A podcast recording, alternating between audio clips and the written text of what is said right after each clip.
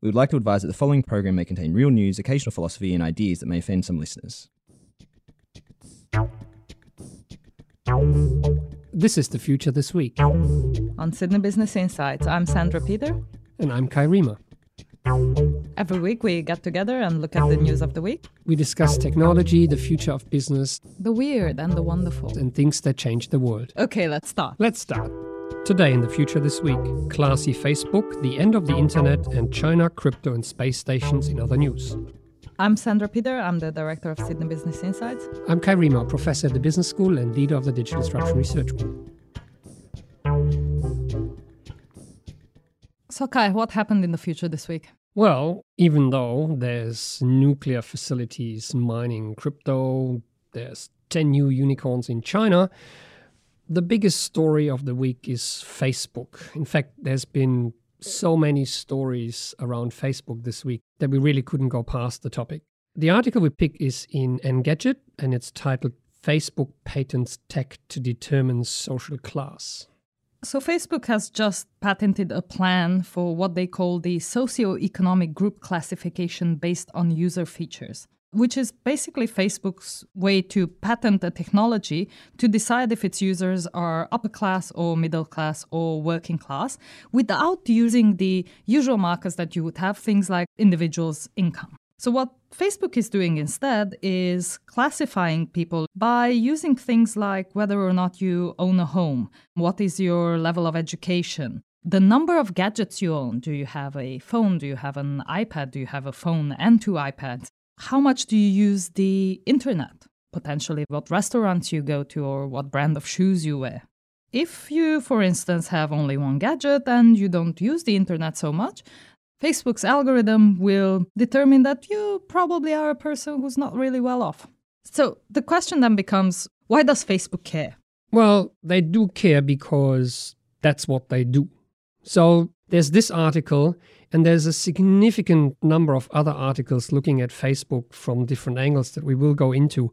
So we will look at this story and then look at the bigger picture. Now, first of all, Facebook is in the business of classifying and characterizing its users because that's what they sell to the advertising industry. So, from that point of view, it's not really surprising that Facebook would engage in this type of classification, pun intended. But the author really gets worked up about, first of all, what it reveals about Facebook itself, the way in which they seem to understand the world and class, but also what it will lead to when rolled out into the platform. So, given the way this is set up by Facebook and all of the patent documents are there, you can have a look at them online. And they detail the types of features that they would be looking at things like demographic data or device ownership or even your travel history or other household type of data. It's not a stretch to think that you would be able to say, well, this sort of restaurants are attended by a particular class of people or this brands of phones are owned by a particular type of people. So, we can see the way that this would not only contribute greatly to the way Facebook already makes its money by determining these groups of users and allowing people to advertise, but also the way in which this will reinforce how the algorithm actually creates and shapes these groups of people. So, what is significant for me is that Facebook seems to ignore, by and large, the huge body of research and literature that exists on milieus and class and social stratification in society Instead, they come up with their own criteria and they seem to have a ranking of cities you live in, for example. Meaning, if you live in Palo Alto, it's better than if you live in Mountain View, which is better than living in San Jose.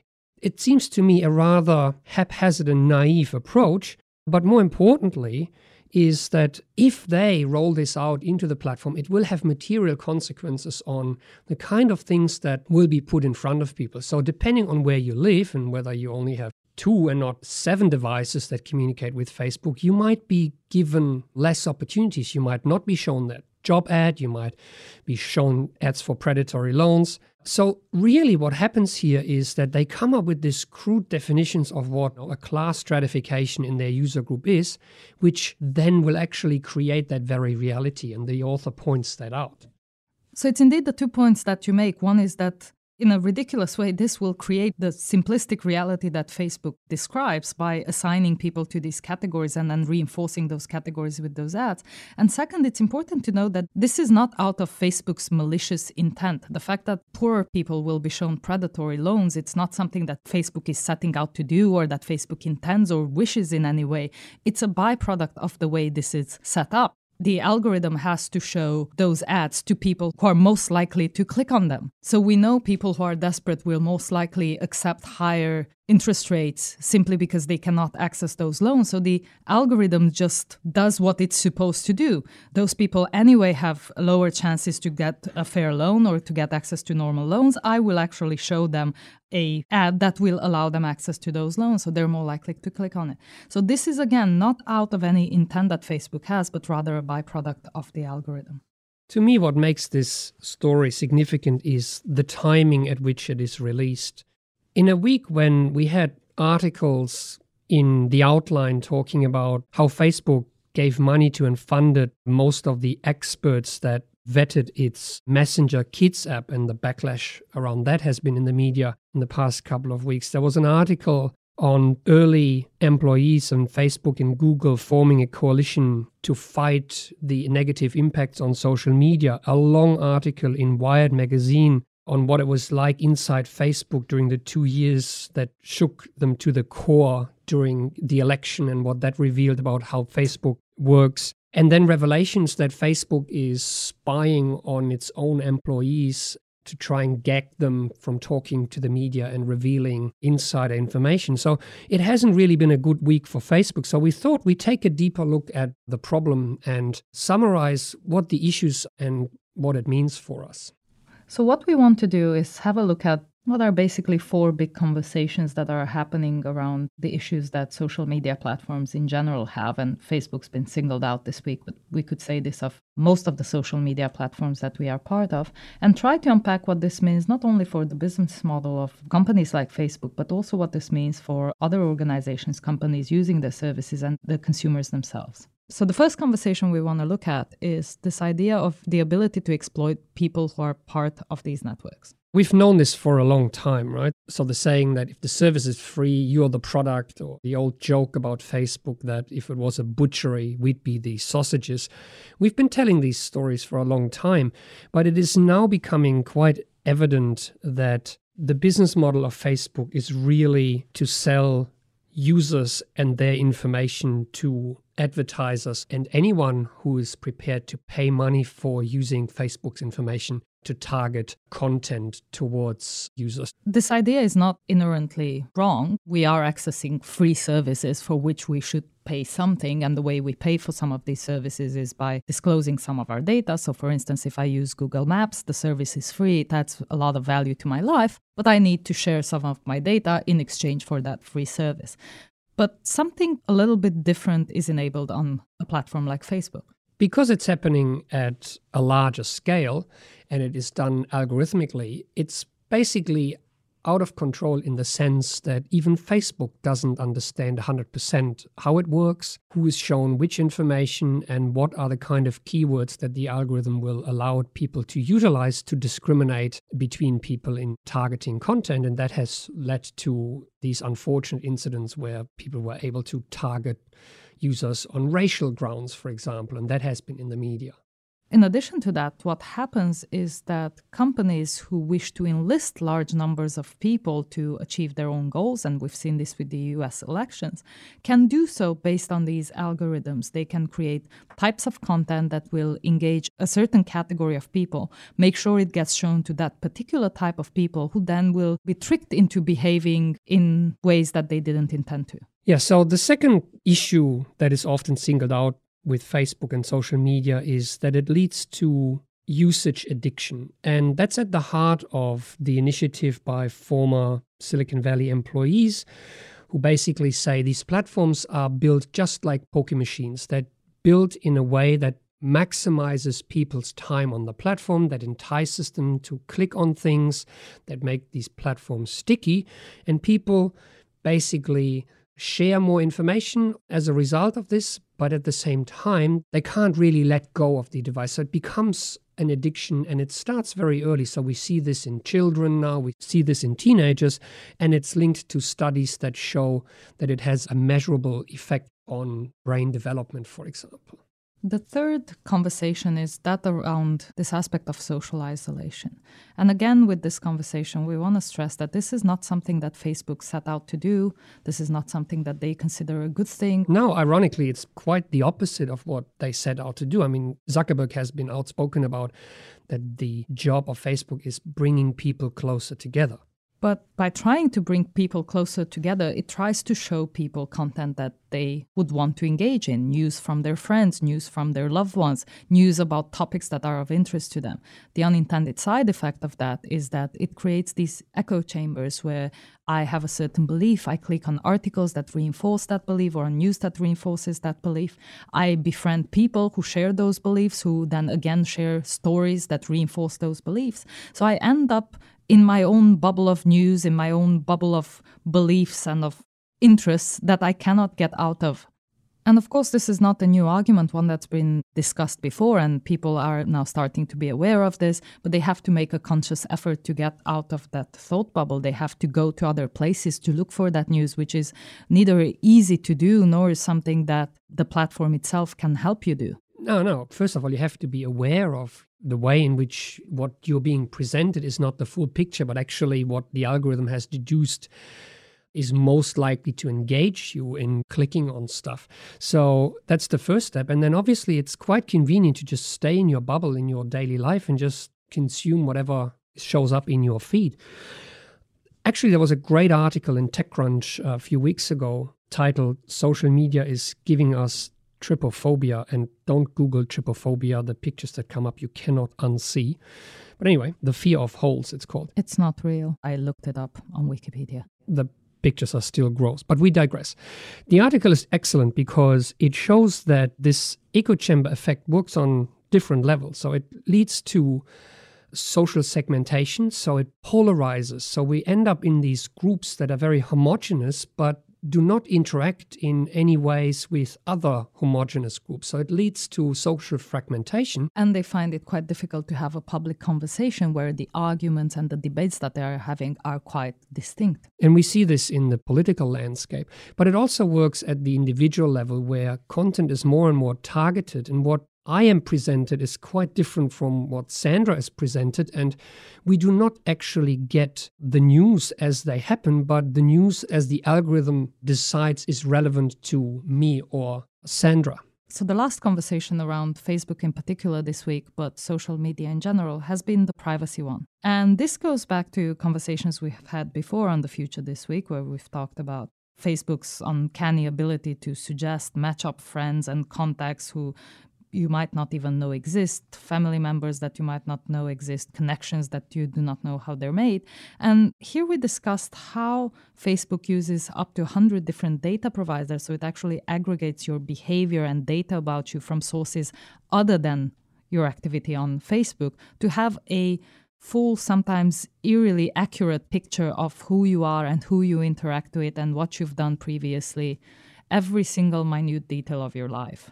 So, what we're saying is that Facebook has been in the news for those four issues the way in which users are exploited and fake news becomes a problem as a result, that it leads to social media addiction, to echo chambers and social isolation or fragmentation, and that it comes with large scale privacy invasion or eradication, that privacy is basically non existent once you become part of this ecosystem. So the question is how did we get there? How is this happening? The way this comes about is really the business model that Facebook is built around. Facebook is built around the ability to provide this service to users, the ability to connect and read news and all of that, but funds the way it does this by allowing corporations or individuals or governments or charities access to particular groups of people with particular traits. It allows them to advertise to these people, to put content in front of them, and it is based on the ability to do that really, really well. So This harks back to last week's discussion about fiduciary business models. And we discussed there that Facebook has two different groups it caters for. It has users that use the platform, but the income is generated from another group, which are advertisers and corporations. So they optimize for two different groups, and balancing this out can be difficult because turning the platform into something that is more profitable does not necessarily come with making it better in whatever sense for the user group. So, how does Facebook generate income? Well, it's a combination of a number of factors. So, the story that we've discussed around social class means that at the very heart of the business model is to be able to profile its users by way of complex psychometric analysis, which comes hand in hand with the collection of a very broad set of data and then the discrimination of content that is being presented to users, be it news, be it ads, be it opportunities for jobs and things like that.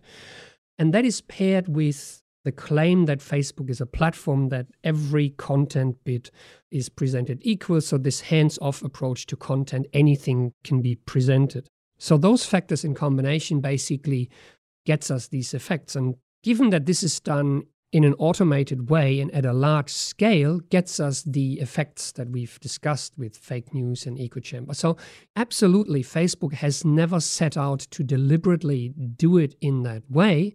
But what we've learned in the past year, and Facebook has learned this as well, is that this system can be exploited. The system has been exploited by Russia meddling in the US election, but also by people who just optimize for income with no regard for the kind of information that will get engagement from users, be it real or be it fake and the potential for this to continue. So, the story we started out with was a story around Facebook and its ability to determine social class. Now, we talked about predatory lending, but you can think about how this would enable people to rent out their apartments only to a certain type of people and how that would segregate neighborhoods. You might be able to use the same thing for dating. You could date only a certain type of people or show certain profiles only to people of a certain social class or social background. So the potential to do this is far greater than what we've seen so far. And the argument has been made in one of the Wired articles this week is that at the heart of the problem is Facebook's hands off approach. So, Facebook has basically tried to be a news company without engaging journalists and without making judgments about content, whether it's real, whether it's fake, whether it's good, whether it's engaging, whether it's of a particular genre, an opinion piece, or a factual article.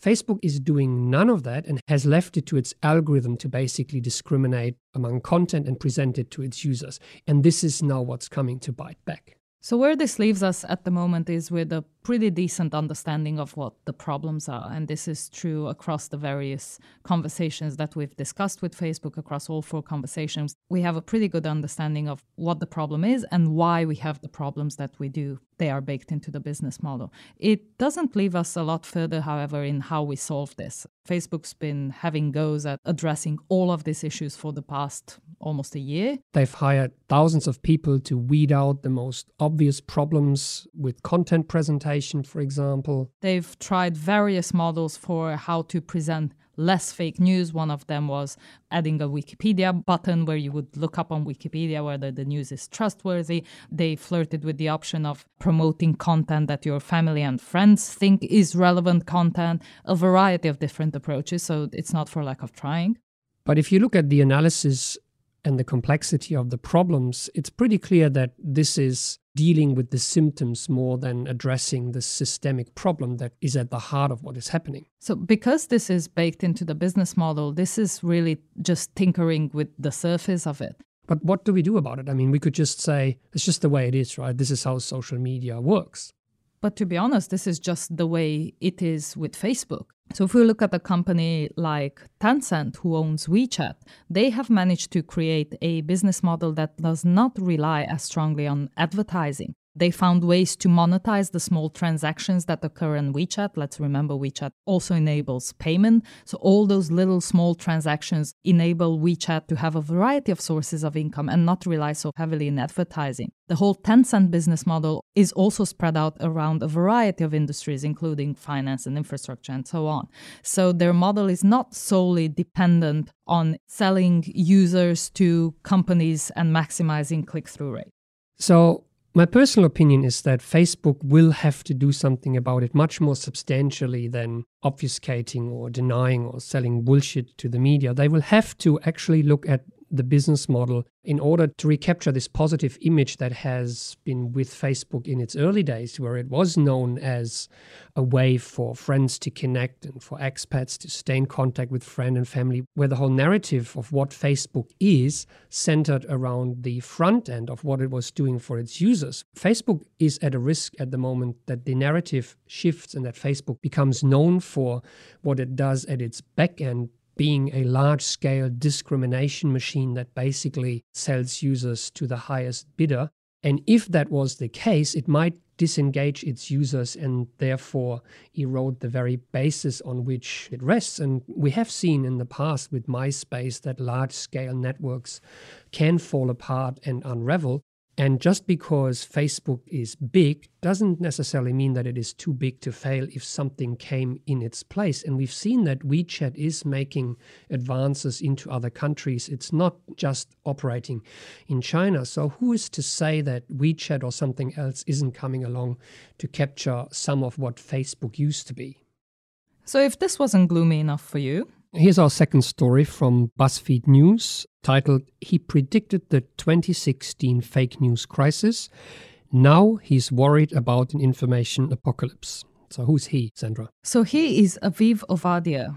And he's an MIT graduate who's done a few things at various tech companies around the valley, companies like Quora, but who has now moved on and is a chief technologist for the University of Michigan Center for Social Media Responsibility. And Aviv has pretty much dropped everything in 2016, where he realized that the business models behind companies like Facebook and Twitter would enable the kind of onslaught of fake news that we've seen influence the American elections.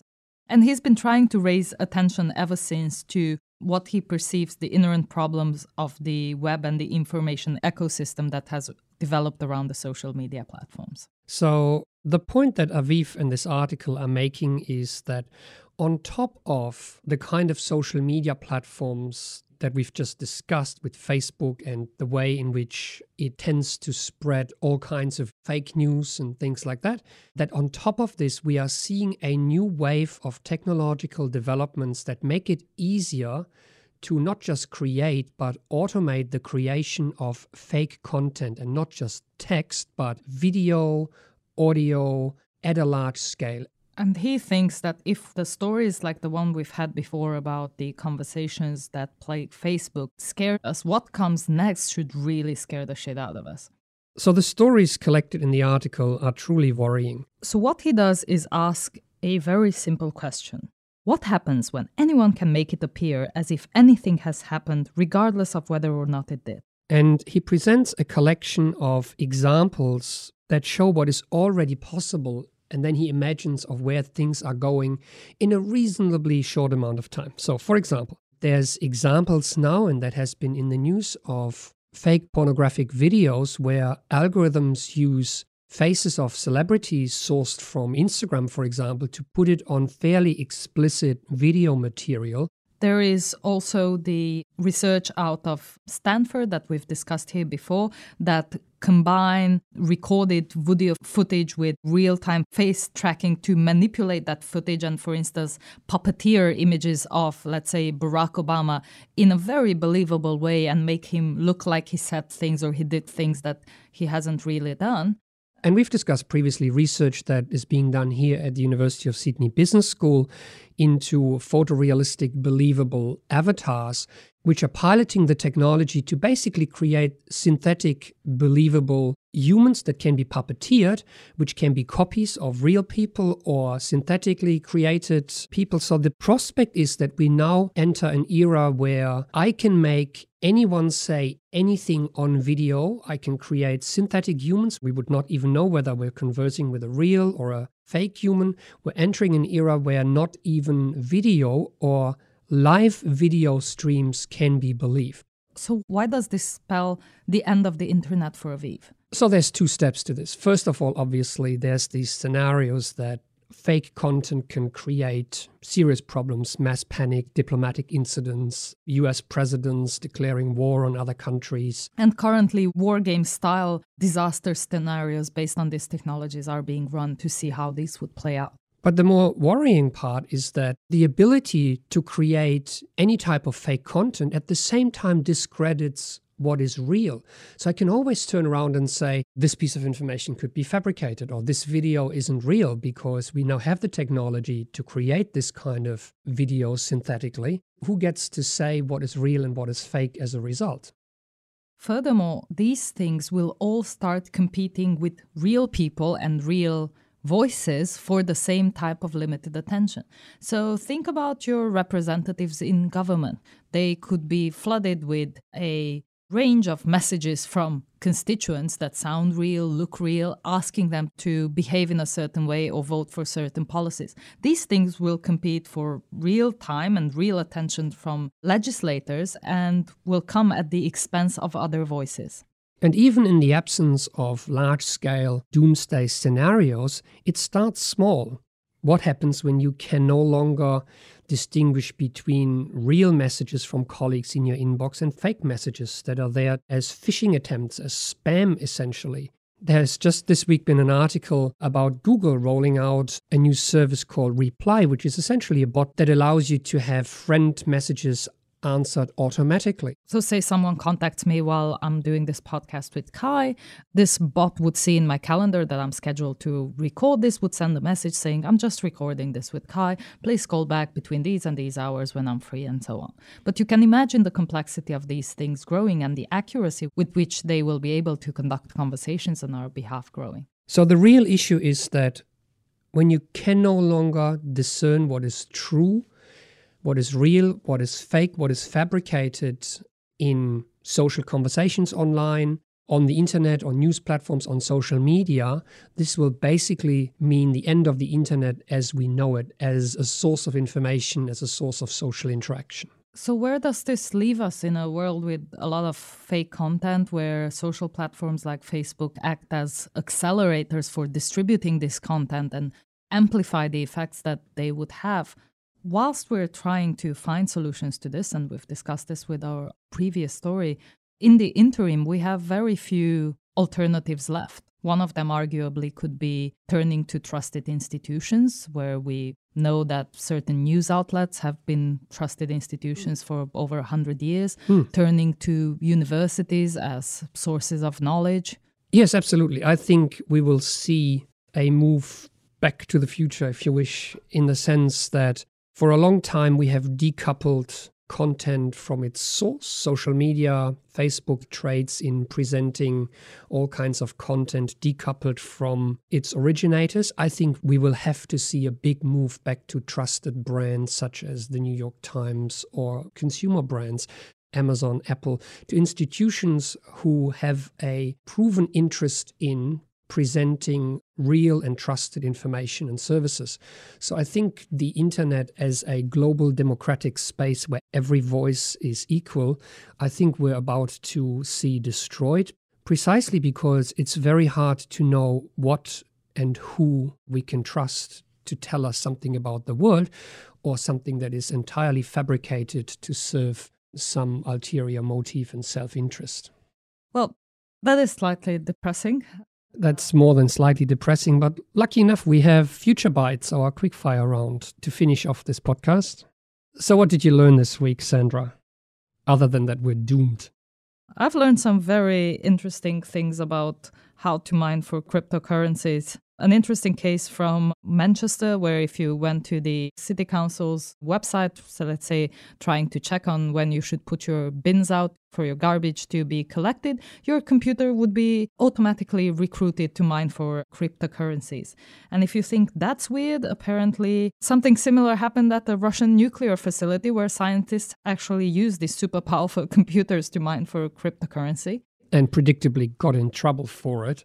Oh, and apparently, this whole crypto craze also challenges our search for extraterrestrial life. The SETI program cannot buy powerful graphic cards because apparently they're all being enlisted to mine for cryptocurrencies, so they're un- unable to purchase them. Well, speaking of extraterrestrial life, the space station apparently is up for sale. Donald Trump and his government are changing the funding for NASA, and apparently they are no longer prepared to foot the bill for the space station, and they're putting it up for sale as some exclusive private real estate. Comes in at a handy three to four billion dollars. So who's going to buy that one? Well, we had to think about this, and given that Elon Musk has just launched his Tesla into space, we think this could be a great opportunity for him to acquire it. Yeah, build a charging station for it or use it as a garage. But there's been another article about people like US billionaire Peter Thiel, who increasingly buy property around the world to build bunkers to hide out from the doomsday scenarios that we're so fond of discussing on the future this week. And hey, wouldn't that be a great hideout spot? So space stations and Earth bunkers. But you want to pick them wisely, right? While a an Earth bunker is great to hide out from alien invasions, the space station might be better in case of a zombie apocalypse. So get one of each. Hedge your bets. Speaking of bets and things to come, there have been a whole bunch of articles about China's tech revolution that has only just begun. And they talk about the ascendance of this superpower through entrepreneurship, through innovation, through a number of startups that have reached unicorn status this year alone. There have been about 15 of them. And effectively, about a third of the world's billion dollar companies were created in China last year alone. China's ride sharing company Didi has surpassed Uber. We've talked a lot about Uber on this podcast. We haven't spoken that much about similar companies, bigger companies coming out of China. And we want to stress that Didi has not just surpassed Uber because of the scale at which China does business, but Didi has ventured into many other countries such as India, Brazil, Mexico, and also opening a lab in Silicon Valley. So, really starting to compete with Uber and other ride sharing in other jurisdictions. So, any last stories, Kai? So, remember we talked about fake reviews previously? Now, Amazon apparently has a feature where you can only leave a review if you actually buy stuff. Turns out that doesn't stop fake reviewers. There's been an article in the outline that reports on a retired couple in Massachusetts who found that they were receiving a lot of free deliveries from Amazon and they started to investigate. And it turns out people who want to leave a fake review for a product buy a gift card to leave no trace and then purchase the item and purchase a data set and just send their stuff to random people who then find that they receive a never ending stream of free stuff that they neither ordered nor want. And on that very strange note, that's all we had time for this week. Thanks for listening. Thanks for listening. Well, that was depressing. Yeah, you thought Facebook was shit. The whole internet is gone. And you can't even afford to buy the space station. Gotta wait for Musk to take it to Mars now. Better luck next week. He's going up there, you know. To charge his Tesla. This was The Future This Week. Made possible by the Sydney Business Insights team and members of the Digital Disruption Research Group. And every week, right here with us, our sound editor Megan Wedge, who makes us sound good and keeps us honest. Our theme music was composed and played live on a set of garden hoses by Lindsay Pollak. You can subscribe to this podcast on iTunes, SoundCloud, Stitcher, or wherever you get your podcasts. You can follow us online on Flipboard, Twitter, or sbi.sydney.edu.au. If you have any news that you want us to discuss, please send them to sbi at sydney.edu.au.